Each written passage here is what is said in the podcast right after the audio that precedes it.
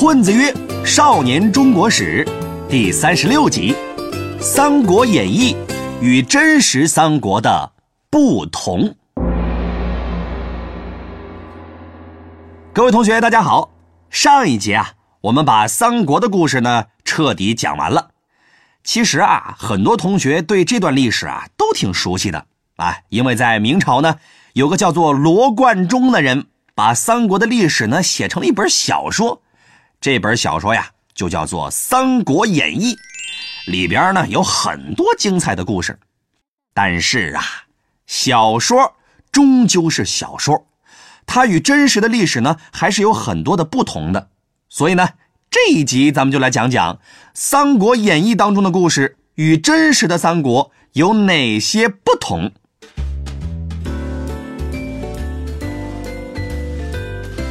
第一个不同。就是温酒斩华雄和三英战吕布。在这个《三国演义》当中啊，有一个非常精彩的情节，就是啊，这个袁绍的联盟军前去讨伐董卓，董卓呢，首先派出了一个叫做华雄的初级 BOSS。这个 BOSS 呢，专治各种不服。哎呀，联盟军派出和他单挑的人呢，一个个都被他砍了。最后。刘备的二弟关羽都替他们脸红，于是啊，举手表示要出战。曹操呢，很佩服他的勇气，于是啊，就给这个关羽啊温了一杯酒壮胆。结果关羽大手一挥，酒先放这，我去去就来。说完就策马上阵，不一会儿就提着华雄的人头回来了。再看那杯酒。还冒着一股股的热气呢，这就是温酒斩华雄的故事。在华雄领了便当之后呢，董卓又派出吕布出战。这个吕布啊是个高级 BOSS，刚开始的剧情和华雄一样，和他单挑的呀没有一个好下场。后来刘备三兄弟看不下去了，张飞首先出战，打了几十个回合不分胜负。随后关羽呢出战帮助三弟。二打一，又打了几十个回合，还是没有分出胜负。最后，这个刘备当大哥的也上场了，三个英雄围着吕布打，又打了几十个回合。吕布一看，你们三个打一个太欺负人了，我不玩了。于是就找机会逃走了。虽然呢，这两个故事啊都非常精彩，但是啊，在真实的历史当中呢，刘备当时啊。其实就是一个小喽啰级别的人，根本没机会出这么大的风头。所以呢，这两个故事啊都是虚构的，而历史上的华雄呢是被孙坚给斩杀的，跟关羽的半毛钱关系都没有。第二个不同，就是王允除董卓的方式。在《三国演义》当中啊，王允为了除掉董卓啊，用了一招连环计。故事呢是这样的。王允的家里呢有一个很漂亮的女佣，名字叫貂蝉。有一天呢，王允把吕布请到家里来。哎呀，这个吕布一见到貂蝉，当时就两眼放光，彻底迷上了她。于是呢，王允就说了：“ 小吕啊，你这么一个大英雄，得有美人来配呀。你要是愿意，我就把貂蝉许配给你吧。”吕布一听呢，哎，白捡一个老婆这么大的好事当然就同意了。可是过了几天呢，王允又把董卓请到家里来。董卓一见到貂蝉，哎呀，这个口水呃都流下来了。于是王允又说了：“ 老董啊，你要是喜欢貂蝉，我就把她送给你吧。”就这样，貂蝉呢？又变成了董卓的人了。然后啊，王允跑到吕布那块说：“哎呀，你这个干爹太不是个东西了，他把貂蝉给抢走了。”吕布一听，这个肺都快气炸了。再加上王允在中间添油加醋的助攻，终于促使吕布杀掉了董卓，除掉了这个国贼。啊，小说呢是这么写的。然而呢。我们在前面的节目里啊讲过，王允除掉董卓的方式啊没有那么复杂，因为这个吕布呢跟董卓本来就有矛盾，王允啊，就是通过游说啊，让这个吕布跟董卓反目成仇。至于貂蝉这个人呢，是虚构出来的，跟王允啥关系都没有。第三个不同，就是关羽的几项战绩。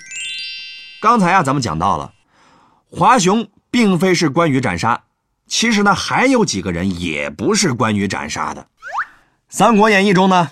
关羽在曹操地盘暂住的时候啊，帮助曹操连斩袁绍两员大将颜良和文丑。后来呢，关羽离开了曹操，投奔大哥刘备，一路上阻拦重重，关羽不得已呀，只能是过五关斩六将，最后才逃离了曹操的统治区。那么事实上呢，颜良确实是关羽所杀的，而文丑呢，是中计而死，跟关羽啊没有什么关系。关羽离开曹操的时候呢，曹操的手下呀，确实是想要追杀他，但是呢，都被曹操给拦下了。所以呢，过五关斩六将更是子虚乌有的事情。第四个不同就是赤壁之战。《三国演义》中呢，赤壁之战之前呢，发生了很多故事啊，比如说吧，在是战是和的问题上。诸葛亮一个人呢，和东吴众谋士进行了一场辩论赛，啊，最终呢，诸葛亮凭借三寸不烂之舌啊，把他们喷得哑口无言。这就是舌战群儒的故事。可是啊，这个故事啊，同样是虚构的。历史上的诸葛亮呢，只是见过孙权，表明与曹操决战的立场，并没有和其他谋士舌战一番。那么至于后面的草船借箭呢，借东风呢，也只是作者为了体现诸葛亮的神机妙算虚构出来的情节。再比如，小说里啊，周瑜为了骗取曹操的信任，用了一招苦肉计啊，他故意和这个黄盖吵了一架，把黄盖打的是皮开肉绽，因此呢，写信给这个曹操说呀，自己要投降。那么一向多疑的曹操呢，听说黄盖是真的被周瑜暴打了一顿。这才没有任何怀疑，接受了黄盖的投降，从而呢为火烧赤壁创造了条件。这在历史上啊也不是个真事儿。黄盖诈降并没有靠苦肉计，曹操呢也比小说中的好糊弄。作者加入这些情节呀，只是为了让故事更加丰富。还有，在小说里啊，曹操战败之后逃到了华容道，在那里啊遇到了关羽。关羽呢，想起曹操昔日对自己的情谊，不忍心杀害他，就将他放掉了。这也是虚构的。历史上追击曹操的其实是周瑜和刘备，但他们呢都没有追上，让曹操从华容道逃走了。要是真的追上了，那历史啊，可能也要改写了。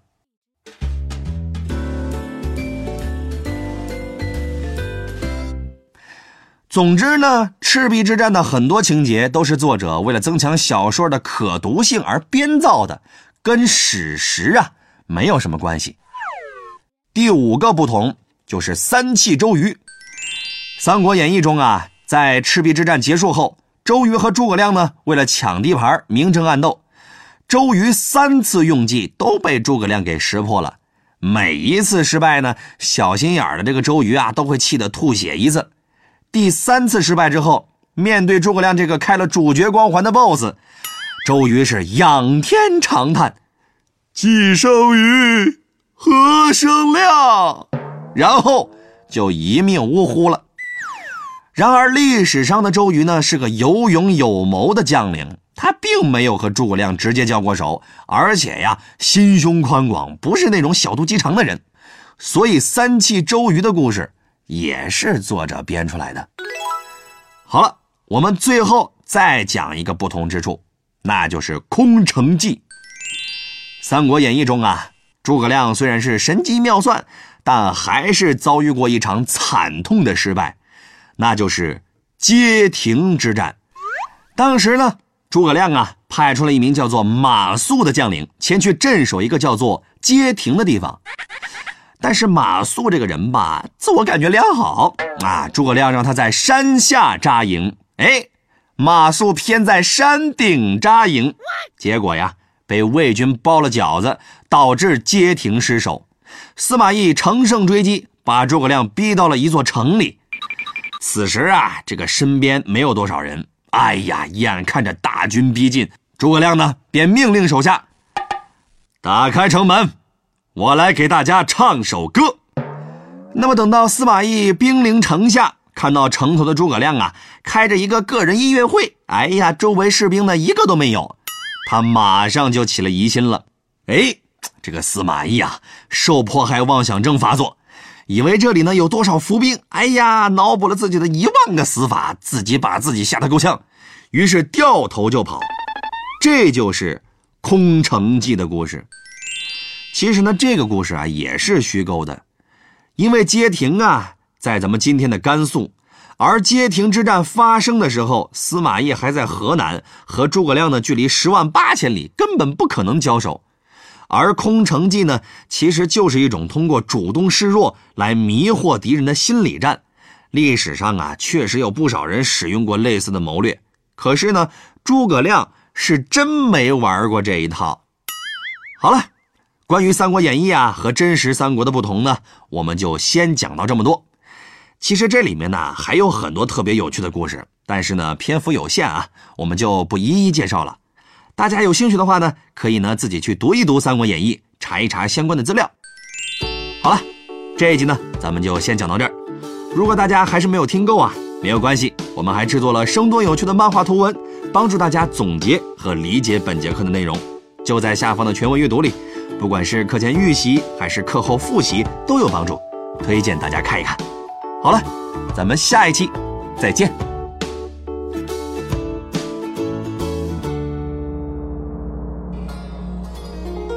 尧舜禹夏商周，春秋战国大乱斗，一个秦，两个汉，三国英雄点个赞。东西晋，南北朝，风流奇葩乐逍遥。隋姓杨，唐姓李，宋辽金夏在一起。元明清，帝王玩，皇上丢了金饭碗。混子哥。每周见，中华上下五千年。